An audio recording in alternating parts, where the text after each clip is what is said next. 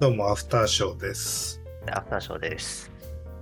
お願いします。毎回、ます。毎回始め方難しいんですけど、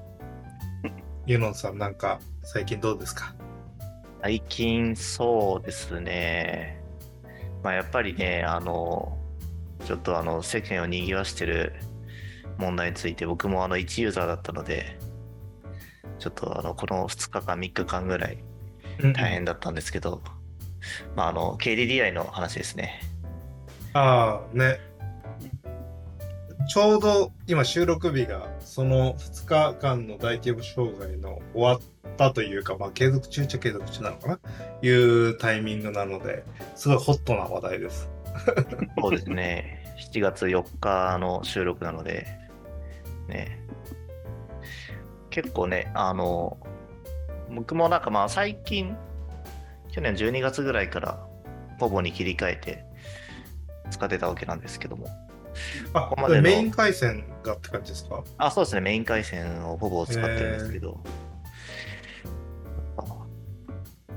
ああこ、こんなに使えないで不便なんだなってことに気がついて、ねここまでこうインフラとして、なんだろうな、うん。まあなんかもちろんね、なんか普段から使っているので、あのまあ、インフラであることは認識あるんですけど、なんだろうな、ここまでなんか自分がそこに依存してたんだとか、なんかこれがないと本当にやりたいことできなくなるんだってことに気がついて、えまああの本当にたまたままあこの時期なのですごい暑かったので、まあ、室内にいようっていうのが多かったので、うんうん。あの Wi-Fi が効く環境にいたりとかして、まあ、とかあとその土日だったんでねそこまであの大きな影響はなかったってなかったんですけど、うん、なんか自分の中ではかなりそのここまで依存してたんだなっていうところに気がついたのとっていうのとあとやはりまあこれはなんかエンジニアとしてこういう問題が起きるとちょっと胸が痛いなっていうのを本当に思いながら、うんなんか過ごしてましたね。佐藤さんとはどうしてどうでしたあのニュースを見てて。あ、もう、へーとかって、僕、ドコモ系のあの回線しか使ってないんであ、あの、自分に影響ないだろうなと思ってたんですけど、あの、土日ちょっと荷物集荷してもらって、えっ、と、ヤマトかな？で来てもらって、あの、千何十円ですって言われたから、はーいとか、じゃあ追加でって言ったら、あ、追加今買えなくってって言われて、あの慌てて5分ぐらい自分財布あんまりこう現金持たないから、やばいやばいって部屋中のこうお金をかき集めて千何十円払うみたいなことをやったりとか。で、その後じゃあちょっとご飯食べ行こっかと思ってご飯食べ行って、あの支払いスイカでって言ったら、すいません、今スイカ使えなくてって、あのペイペイで支払うみたいなのとかをやって、えっ、と、自分個人としてはそんなに影響なかったんですけど、えーギリギリ無線飲食仕掛けましたっていう のがありましたね。なので、あ僕自身は依存はしてないけど、あの間接的に、あこういうところで au 回線使ってるんだとか、KDDI 回線なんだっていうのをすごい、あの知れて、逆にちょっと、えっ、と、技術者の方はすごい頑張ってらっしゃると思うんですけど、ちょっと僕は新しいそのことが知れて面白かったっていうと、まあちょっとニュアンスあるかもしれないですけど、まあ、こういうところでその日々回線って役立ってるんだっていうのは改めて見直す機会になったなと思いました。うん結構使われてるんですよね。僕、最近、あのー iPad に SIM が刺さるというか、eSIM だから挿してないんだけど、あのー SIM のスロットがあるタイプの iPad を買って、で、まあ、ちょっとミーティングぐらいしか仕事ない時は、で、その、ちょっと外行ってもいいかな、みたいな時は、あの iPad を持って、外で仕事してもいいかな、みたいな。あの、こう、タイピングができるような、あの、やつつけたんでね。で、それを、の回線何にしようかなと思って、まあ、普段使うわけじゃないから、普段はあの、今、あの、LINE も使ってるんですけど、あの、ポボもいいかなと思って、その iPad 用の回線ポボにしてたんですよ。で、ちょうど、CTO 協会の合宿みたいなのやってて、で、合宿先 Wi-Fi つすごくいい環境だったんで、合宿ができるような、あの、ハッカソン合宿ができる感じの テンションのとこだったので、あの、すごい良かったんですけど、あのーそこだったんでね、あの、ニュース見るまで、障害が起きてることすら気づかず、せっかくほぼのチャージもしといたのに、あの、使わずに、あの、終わってしまったんだけど、なんで、au 回線の、まあ、影響度とか、そういうのもあんまり如実に知ることもなく、家帰ってきたら、あの、まあ、つな、ポポは繋がるは繋がったし、データ通信だけだったんで、結構繋がるは繋がってよかったなと、個人的には影響受けなくてよかったなと思ったんですけど、あのーまあなんか投資の時もそうだし、なんかこうインフラ系の障害があると、えーその後の経過報告をされる形で、障害の報告を、えー皆さんにするときに、技術的なテーマについてもしっかりと答えてるような、あの、社長とか、あリーダー層を見て、エンジニアの人たちはこういうふうに答えてくれるのは素晴らしいって言って評価できるってなるのは、普段自分とこの社長だったらこんな技術的なテーマに関してしっかり答えてくれないんだろうなって感じがするからなのかなと思って、あのー胸が熱くなりましたね。だか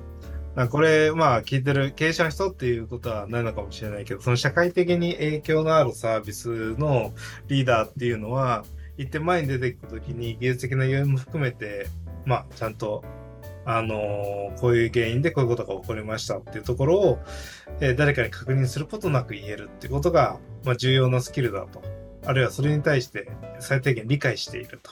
いう状態って素晴らしいことだなと思ったんで、あのー逆に今回の件でね、エンジニアの人たちにとっては、au、KDDI っていう会社はしっかりしてる会社なんだなっていう認知が広がったのかなと思って。めちゃくちゃありますね。あうんそれはありますねうん。なんかそういえば、うん東証の障害が起きた時もちょうどこの収録がうんその直前、あ収録のなんだ収録がやった直前直後というか、まあ、に、うん。あの起きたことで、なんかね、東証の時も、なんか、いや、あれはその対応が素晴らしいですねっていう話をししてた記憶ありますけど、ねまさに KDDI も、ね、それはすごい感じるような会見でしたね。なんかそういったそのなんですかね。あのーこれはそのシステムの障害だけに限らずなのかもしれないなって最近思ったのはなんかどこかのスポーツの団体バレーボールかな？の団体かなんかがあのーえっ、と大阪かな？のその協会がなんかそのお金を勝手に横領しちゃってで、それが、あの、YouTube の、えーなんだろう、投げ銭っていうか、スパチャに全部使って、うん。うん。で、何千万円も使っちゃったみたいな 話があって、ね。それの会見をしてるっていう時に、あのーその会、大阪の方の会長の方、あの、全あの全国の会長の人は河合俊一が出てておしゃべりしてたんだけど、大阪の会長の方が、そのチャットっていうのはなんだかわかんないんだけどって話をしてたら、あの、責任者だななんだから調べときなよみたいなレスが結構ついてて、あの、そんなんだから横領されるんでしょみたいな言われて、踏んだり蹴ったりでかわいそうだなとは思ったんですよね。だって、バレーボール協会なんであって、チャットの協会じゃないのにと思って、チャットの協会の人がそれ分かんなかったんだったら仕方ないけど、とは思ったんですけど、あのなんかその何か起きることじゃなくて、何か起きた後の対応に関しての振る舞いっていうところが、あのーすごくいろんな消費者に見られてるなと思っていて、で、その時のフェアな見方っていうものも、あの消費者のあり方とか我々のなシステムを提供する側としても何かあそういった見方っていうのを提供できるといいんだろうなとは思ったんですよね。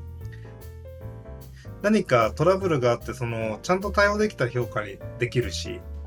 逆に隠蔽しちゃうようなことがあったりとか、あの不誠実な対応だったら評価が下がるんだよ。だから、えー何かあった時にオープンにしていくことって大事なんだよっていう、こういう形っていうのがうまく、あの、浸透しないといけないなと思っていて、で、そうしたら、なんか失敗があったとしても、それをオープンにすることっていうことが、ネガティブじゃない社会になるじゃないですか。で、今回 KDD その大きなあ障害ではあったし、えー、本当にインフラなので多数の人々に、えー、迷惑かけた部分っていうのはあるかもしれないなと思いつつも、あの、システムなんでいつか障害が起きる、大規模な障害が起きる。で、本当にクラクリティカルなんだったらバックアップしとかなきゃいけないんだなとか、えー、っと、そうであったとしても、あの、フェルセーフに落ちるようにしとかなきゃいけないんだなとかっていうことっていうのが、あの、むしろ議論されるべきことであって、あのー、それの au 回線に完全に依存してるから事故が起きちゃいましたみたいなことがあったとしたら、依存してしまっているシステムの方がもしかしたら危険だという話なのかもしれないし、とかっていうところの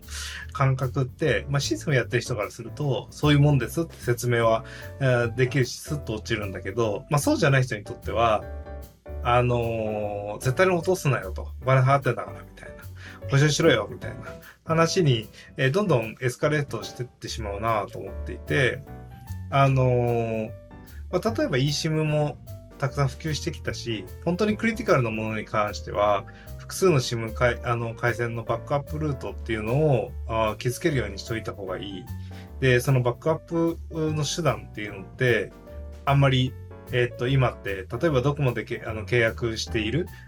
何かセンサー端末が、えー、ドコモの SIM が落ちた時に、えー、それでも au 側にあのフェールセーフできるのかとか、KDDI にフェールセーフできるのかっていうと、してないところも多いと思うんですよね。で、これがセンサーだからそういう仕組みになってるんです、だったら、してそれが正しい挙動で社会的に重要されてるんだったら、それ以上文句言うことではないし、あの逆に需要されないよっていうことだったらそれなりのコストを支払うってことだと思うんですよね。なんでそのデューケアなというか適正であろうケアっていうのがどこにあるのかっていうところを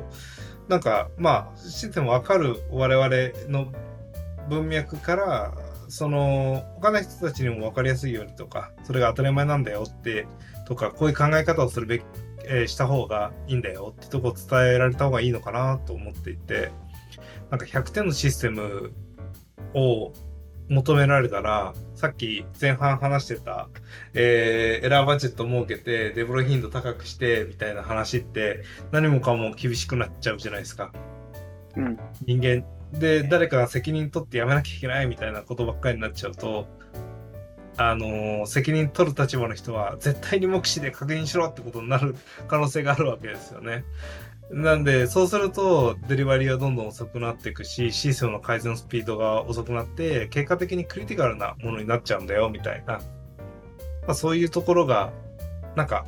あの、社会として重要できるようになるといいなって思いましたね。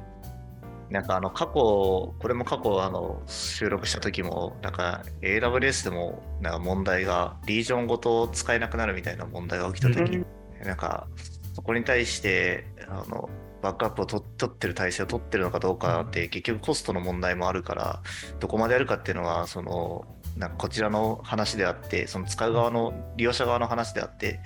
その AWS 側にそこまで責任をを追求してはいけないよねみたいな話をなんかした記憶が今ふと思い出しましたね。なんかそのどこかでねその責任の分解点がなきゃいけなくてでシステムって多重に何かを実現する、価値を実現するものだから、そのすごいクリティカルなものであったとしても、それ一発でどうしようもなくなっちゃうようなことっていうのを避けるっていうことが、その例えば命を守ることにつながったりとか、うん、社会を保全することにつながったりするとは思うんですよね。逆に、えー、なそういうそのことは起こらないだろう起こらない想定でいろんなものを積み上げていくと、まあ、原発の話じゃないし、まあ、その津波の話じゃないけど、どこかで、その前提となる多重防御しているはずのものが、えー、なんだろう、絶対に起こらないっていう前提を敷いてしまったがために、えー、何か起きた時にクリティカルになっちゃうみたいな。ああるいは冷静に反応できないみたいなことになっちゃうのは僕は大変危険なことだなと思ってるんで、今回 KDDI 良かったじゃんっていうふうに、ある程度エンジニアの人としては、まあ、ナイストライ、ナイストライぐらいの感じで弾いてあげれたらいいなとは思ってはいるんですけどね。あの、会見の時に、まあ、事前に計画してやったと言いますけど、この計画はそもそも、なんか不備があった計画なので、そこの想定が甘かったんじゃないですかみたいな 質問をしてる記者がいて、いやこの質問めっちゃきついなっていうのを思って、ねう、ん。案の定、まあまあ、あの、結構こそこはちょっとこうグッとなって、いや、確かにあの、ここちらも障害を起こした身なので、って言いながら、まあ一応やるべきことをやっていてみたいなうんことをなんか説明して、いや、これは苦し苦しい、苦しい質問だなというか、なんかその、なんだろうな、あの、質問ってこう、いい質問と、こう、なんか悪い質問とっていうのがあると思うんですけど、これなんかその、苦しんでるのは別にいい質問だから苦しんでるわけじゃなくて、なんか悪い質問の方で苦しんでるなみたいなことをちょっとこう思っちゃいましたけどね。うん。なんか社会、これは、あの、なんだろう、僕は結構大事だなと思ってるのは、我々このニュースに対してなんか反応する主体なんだけど、その反応したりとか感想言ったりする主体なんだけど、同時に、えー、それは単なる観察者じゃなくて、行為者として、あのこの発言によって誰かを傷つけたりするかもしれないし、あるいは同時に良い影響を与えるかもしれないみたいなところにいるっていうのがこの SNS の時代というか、みんなが発信者になる時代だと思うんですけど、なんかそういう時代において、その何か質問することとか、何かその、まあ記者としてやる声も、ただ事実を明らかにするって観察者の立場じゃなくて、確実に影響を与える主体として、あの責任を持たなきゃいけないもんだと思うんですよね。でその時に、なんだろう、その質問の価値もそうだし、えーその質問したことによって社会がどう良くなるんですかっていう問いに答えられないと、なんかあんまり適切な質問じゃないことしちゃうんだろうなと思ってて、なんか、あのーそのあたりの感性というかね、観点が、あの、緩い状況を見るとちょっといいのかなみたいな、このままでいいのかなみたいな感じになったりしちゃいますけどね。報道にしても何にしても。そうですね、そこのあたりのまあ責任っていうのは、なんかまあわ我々もね、そういうこういうところで発信してるからゆえに、まあ気をつけなければいけないところでもあると思うし、ね、そのどこのどこの場面においても、そのこう発表する側が悪くて、あの悪者でこう質問する側は常にいいっていう、何を言ってもいいとかっていう、そういうわけじゃないっていうところも、ね、同時にあ合わせ持たなきゃいけないところでありますよね。まあその、ねハテブのあのコメントの話とかもあよくありますし、ツイッターでもね、最近だともうこれを訴えますよみたいなことを、ねうん。ねこう本当は別に訴えることは、ね、やりお互いやりたいわけじゃないというか話だけど、でもその武器をこう構えられたら武器をこちらも取らざるを得ないみたいな話もあるし、だからそこは、なんで、なんですかね、僕はその、基本的に多くの活動っていうのは、あの、法律に基づいた裁きを受けるべきだなって思ってるんで、法律を超えた裁きを受けるべきじゃないなと思ってるし、はいはいはい。法律に不満があるんだったら、立法に働きかけるべきだと、基本的には思ってるんですよね。で、なので、なんか、あのーえっと、人々を動員しての、まあ、G 行動というか、をしながら、なんか自分の権利を主張して、いしあの主張を果たすっていうことって、まあ、なんか民主主義にとっては結構最終手段に近いものとして捉えた方がいいんだなとは思ってるんですよ。例えば、えっと、まあ、労働問題においてストライキしますっていうのも権利として認められてるものの、なんか、あの、ストライキしますによってインフラが止まっちゃうと大騒ぎしちゃいけない雰囲気が一応あるわけじゃないですか。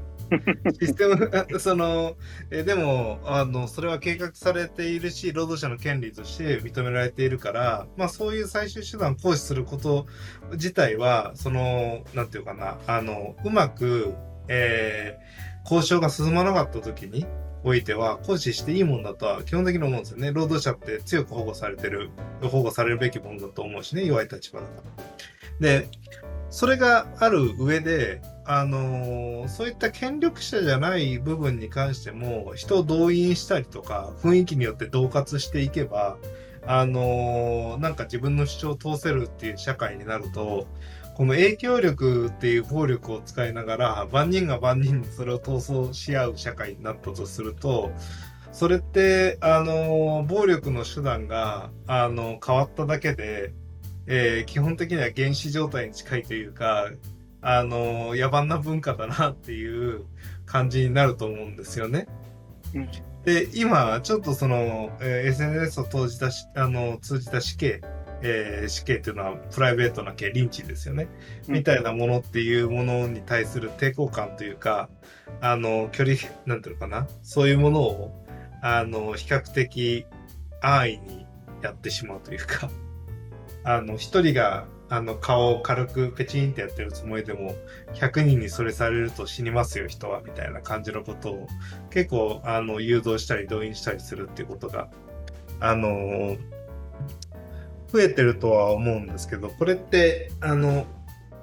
なんか法治国家っていう観点からすると、あの、危険なことが起きつつあるなって感じがするんで、なんか侮辱罪が、あの、強化されるっていうのも、権力側に何とかする力を与えてしまうんで、僕、警察権力に頼んなきゃいけない状況っていうのもあんま良くないとは思うんですけど、うん。地方権力とか警察権力。に。だけど、まあ、その SNS みたいな仕組みがそれを招いてしまった。っていうところっていうのは、結構強く自覚しとかないと、あの、原始状態に持ってっちゃう、あの、持ってかれちゃうなと思っていて、なんかわかんないけど何でも暴露しときゃいいやみたいなやつも 最近あるじゃないですか。ありますね。その、面白いのはね、だんだんとその、ただ、ゴシップとして面白いから、あの、見ているっていう、その、えー自分の下品なあ部分を正当化したいと思うから、なんか、結構ちょっとずつそこが正義の匂いにこう、包んでいくんですよね。これは社会正義だから、これは悪い人、悪い人が悪いことやってんだからっていう、その、えー正義中毒みたいになって、あのー単なるそのゴシップ好きによって、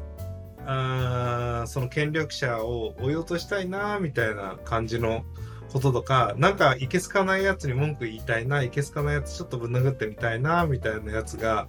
あの、簡単にこう、正義の顔をし始めるというか、のを見るたびに、あ、こうやって戦争って過激化してったんだなっていうことを痛感するというか、あこれって、あのその昭和の時代に生きてた人が戦争を反対しきれなかった理由ってこういうことなんだろうなみたいな。いつの間にか正義の顔をしてやってくるんだなって思ったんで、まあ、それはあの身が引き締まるというかなんかゾッとしたんですよねやっぱりコロナの話でもそうだしあのここ最近の何かでもそうだし結構ゾッとするようなあのー瞬間を目にすることがあるんで、あ怖いなって思いながら生きてます。うん。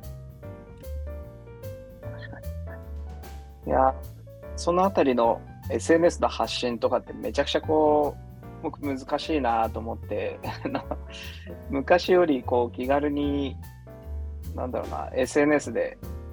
つぶやけなくなってきたなっていうのを自分のこう手が止まる瞬間というか、あの、ああ、一旦下書きに入れ入れとこうって言って、あの、閉じちゃうことが結構多くなってきて、ツイートの量も結構減ったり、まあ、これは多分あの、会社とかも大きくなってきたりとか、あとはその、なんでしょうね、その CTO の方といろいろやり取りすることも多くなってきたりしたので、なんか、あ、このサービスに関わってる人もしかしたらいるかもしれないとかってなると、うんうん。あの、安易になんか、ここら辺微妙だなとか、なんかそういう話って、えーフォロワーの中にいたりする可能性もあって、言えないというか、まあ、それよりどうしていったらここもっと良くなるんだろうっていう言い方に変えてあの伝えてあげた方があのお互いに得やなみたいなので、えー、とあとは直接伝えたりとかもあるんですけど、まあ、だんだんこうソーシャルで発信すると、えー佐藤はああいうことを思ってるらしいみたいなのになっちゃうから、あのもう本当に最近自分の発信の頻度減ったなっていうのを感じたりしますね。か綺麗にちゃんとあのす推固というか、えー提唱して出していくっていうケースの方が多くなったりしたなっていうのはありますね。なんか全然関係ない人が反応するというか、いう特性ってあると思ってて SNS って。なんか、あのなんというなんというかそのつぶやくっていう行動自体がその人に直接言いたいわけじゃないんだけどなんか少しオブラート包んであのーオブラートを包んで発信してなんかそのスッキリするっていう要素もあると思うんですよ。であのー例えば、あわかんないけど、なんかこれ例えも微妙になっちゃったらあれなんだけど、その、特定の個人誰かがムカついたとするじゃないですか。ムカつくタクシーの運転手さんがいたとかってあったとするじゃないですか。うんうん。で、どこどこ交通の誰々さんがムカついたって話があるんだったら、まあ別にまあそれ言っちゃうと晒しになるかもしれないからあれだけど、まあじゃあ知り合いの誰々がムカついたでもいいんだけど、誰々がムカつきましたって話をすれば、その人に対しての指針とかワントゥワンの話でしかないんだけど、その時に、例えば50代男性ってこういうとこあるよねみたいな言い方したりとか、あのーなんだろう、えーなんかこう主語をちょっと大きくしちゃって、オブラート包む。みたいなことをして、そうすると爆撃範囲増えるじゃないですか。今まではほん誰か一人のこういう行動が嫌だって話だったのかもしれないのに、なんかオブラートに包もうとした結果、主語が大きくなって爆撃範囲増えて、そうすると俺のことかって思う人が増えるわけですよね。で、あの例えばわかんない、なんだ、ツイッターとかだと、あのこう、インスタグラムにうまそうな写真上げてるのって、あれって全部自分だと思って、ほんとイライラするみたいなことを、例えば書いたりするじゃない。で、それは多分誰か一人に対してイライラしてるのかもしれないんだよ。だけど、その、インスタグラムでうまい飯をあげてる人はみんな俺のことかって思うわけじゃん。フォロワーと同じような確認いる人は。そうするとなんかちょっと、はって思ったりして、こう、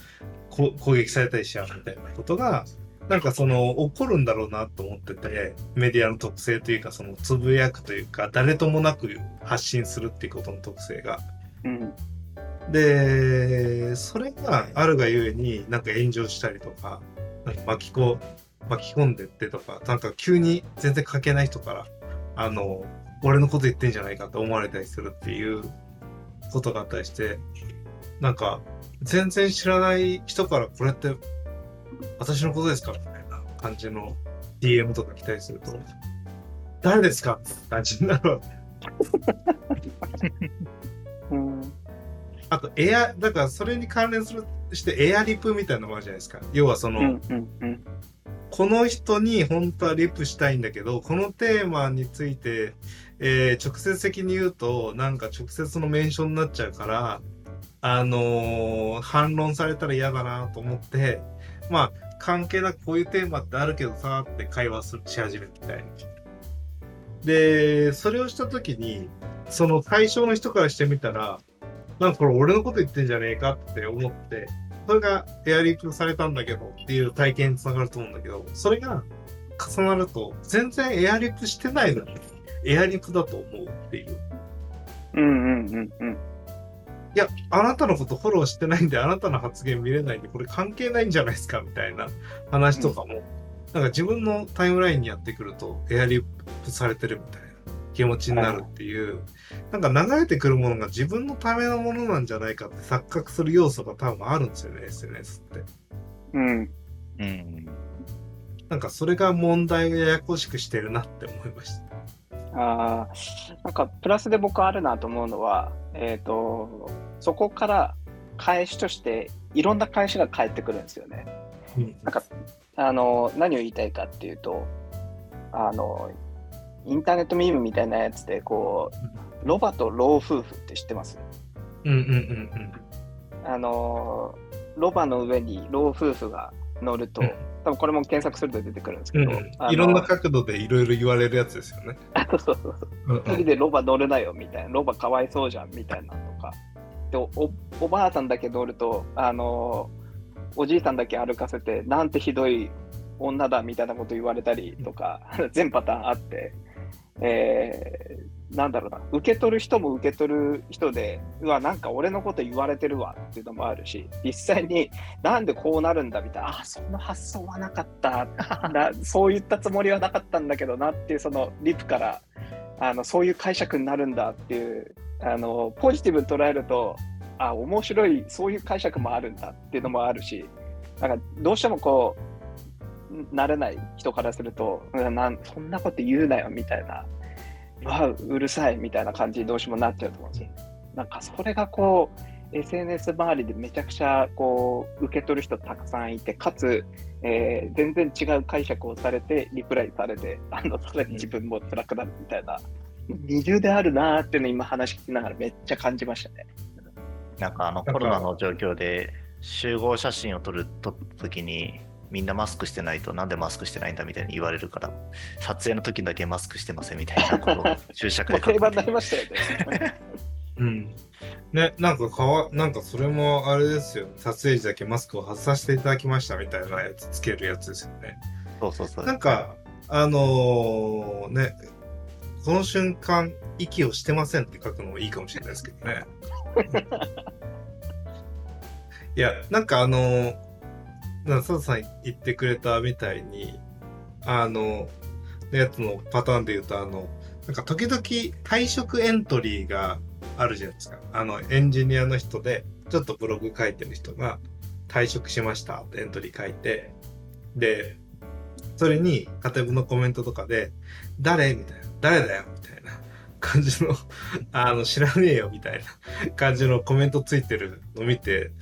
その、知らないんだったらスルーすればいいのにって思うわけじゃないですか。うん知らない人のブログわざわざ来てコメントしてブックマーク数増やして、一体何がしたいんだこいつはっていう、あの、気持ちになるわけだけど、その、多分人間ってこの目の前に用意されたものは自分に対して向けられたものだって思うんじゃないかなっていう。で、それを、なんか仕組み上、なんかたまたま上位になって、たまたま出てきたものだとか、いう風に、なんかその、自分とは関係ないものがやってきた時に関係ないものだって思えない要素っていうのがあるんだろうなと思って、なんか、あのーそうなっちゃうと、だんだんその SNS 的なものとかソーシャル的なものとの相性ってすごく悪くなっていくなと思っていて、大体のものが自分のために書かれたものじゃないわけじゃないですか。99%が。で、それなのに自分に対して向けられてると思っちゃうと、なんか、どんどん自分と世間との境界が曖昧になってっちゃうというか、不安な形が増幅されちゃうから、なんかそうなったら SNS ってやめとけだなと思うんですよ。なんで関係ない話を自分のことなんじゃないかと思うようになった時って多分心も弱ってるし、なんかあんまりその SNS 的な、なんか、うん、メンタルの体力がなきゃ困る時あなきゃ耐えられないようなメディアには相対すべきじゃないんじゃないかなっていう気がしてて、もっとクローズにクローズに、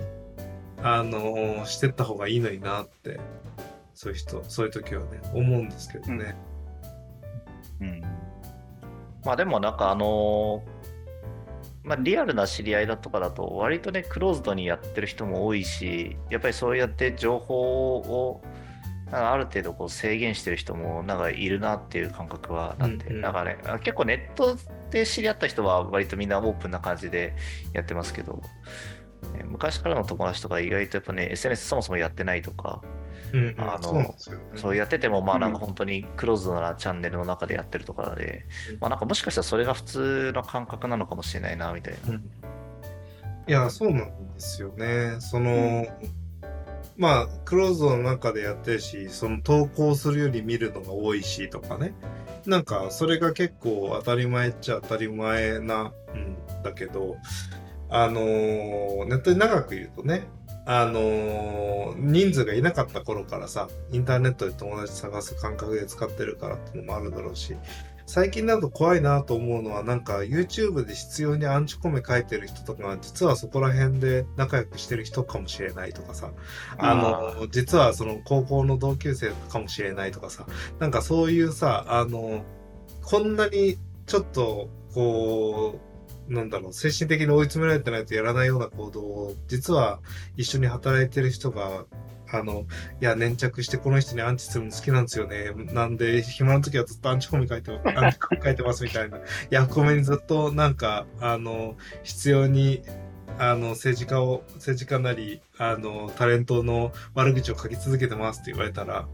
おおってなるなと思って。でもそういう人が一定数いるから、実際ああなってるわけじゃないですか。うんうん。だから、その、教えてほしいですよね。いや、知りたくないかもしれないけど、なんか、あの、蓋開いてるなって感じしますよ。なんか地獄の蓋というか。うん、だから、なんかそれで癒しになってるのが、だったらいいのかなと思う反面、なんかそれは、あんまり、その、世間様に見えるとこでやんない方がいいんじゃないの？みたいな。ところもなんかリテラシーというかなんかよく生きるためには必要なんじゃないかなと思うんですけどね。うんうんうん。そうまあ、必修科目としてやっぱりここら辺は、あの、義務教育で教えた方がいいのかなと思いますよね。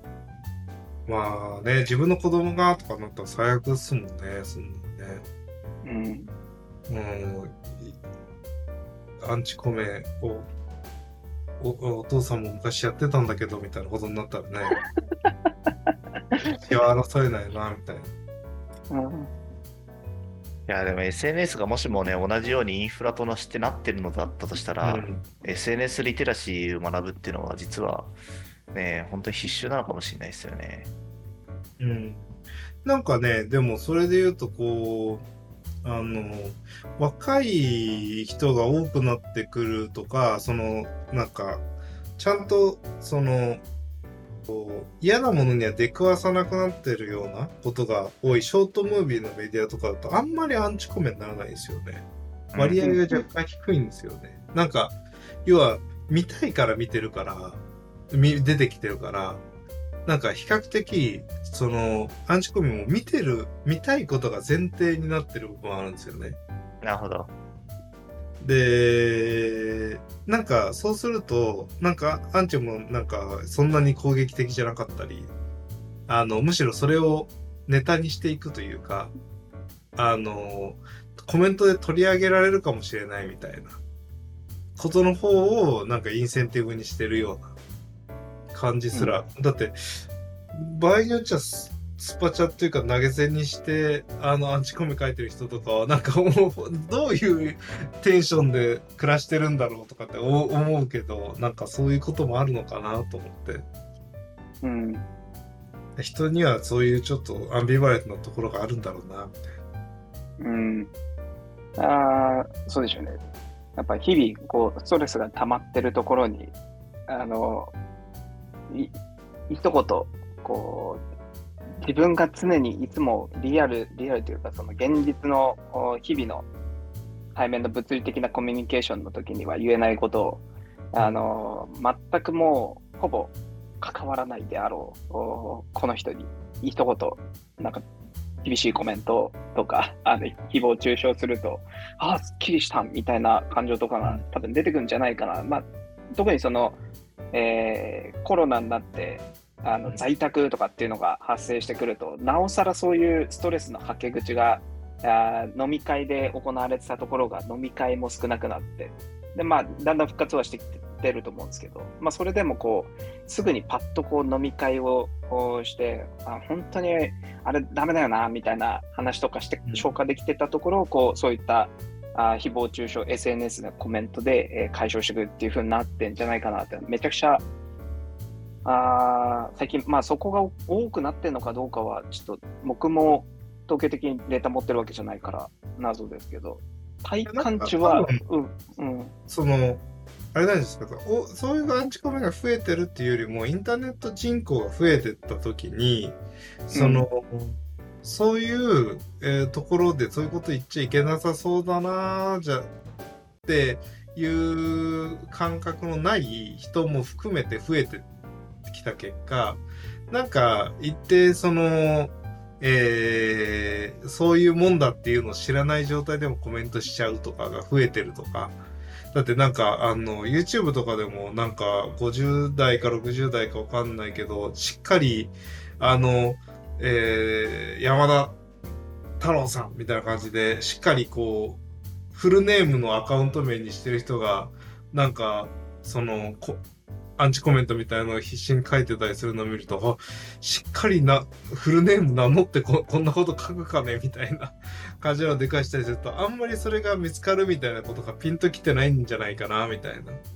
な。で、その人のアカウントとか行ってみると、なんか、あの、近所の動画とか撮ってるんですよ。はいはいはでなんかこうその Vlog じゃないけど、ちょっとしたあー動画とか上げちゃったりして、これ家特定されたたりしないのかねみたいな。だから、あんま分かってないわけですよ。多分それが多くの人に見られるかもしれないとか。うんうん。うん。って考えると、こう、そういうリテラシー、だその、居酒屋でって言ったらまあ言えてみようだなと思って、たっと、その、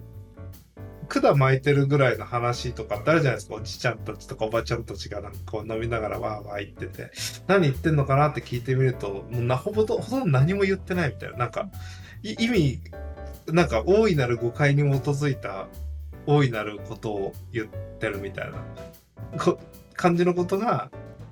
なんかやり玉に上がってるというか。うんうんうん。で、それと似たようなもの確かにコメントで見るなと思うんですよ。うん。だからその、飲み屋で喋ってた話が可視化されるとこんなしんどいんだな、みたいな。文字起こしされるとこんなにしんどいんだなって話なのかもしれないですけどね。まあ、聞かなくてよかったような、うん。あー居酒屋で出てくるような話ですからね。でもいざな、何が素晴らしかったって、居酒屋で管巻いてる適当な話はみんな適当に流せてたのに、インターネット上に書き込まれると、そんな感じの人だってわかんないから、うんあの、真面目なコメントかもと思って読んじゃうんですよ。うんんそうすると意味わかんないから、なんでってなるわけですよ。だけど、す普通にリアルで会ってたら、ああ、大丈夫っす。あの、こっちが、あの、出口なんでって、や、やれば済んでた話が、なんかしっかりとその向き合わなきゃいけないような、あのぐらいのフラットさを持って伝わってくるっていう、情報がフラット化したことによって生まれた、あの、祝賀なんだな、みたいな感覚で見てるんですよね。確かに。ね、今まで酔ってたから、まあみんなね、記憶なくなって、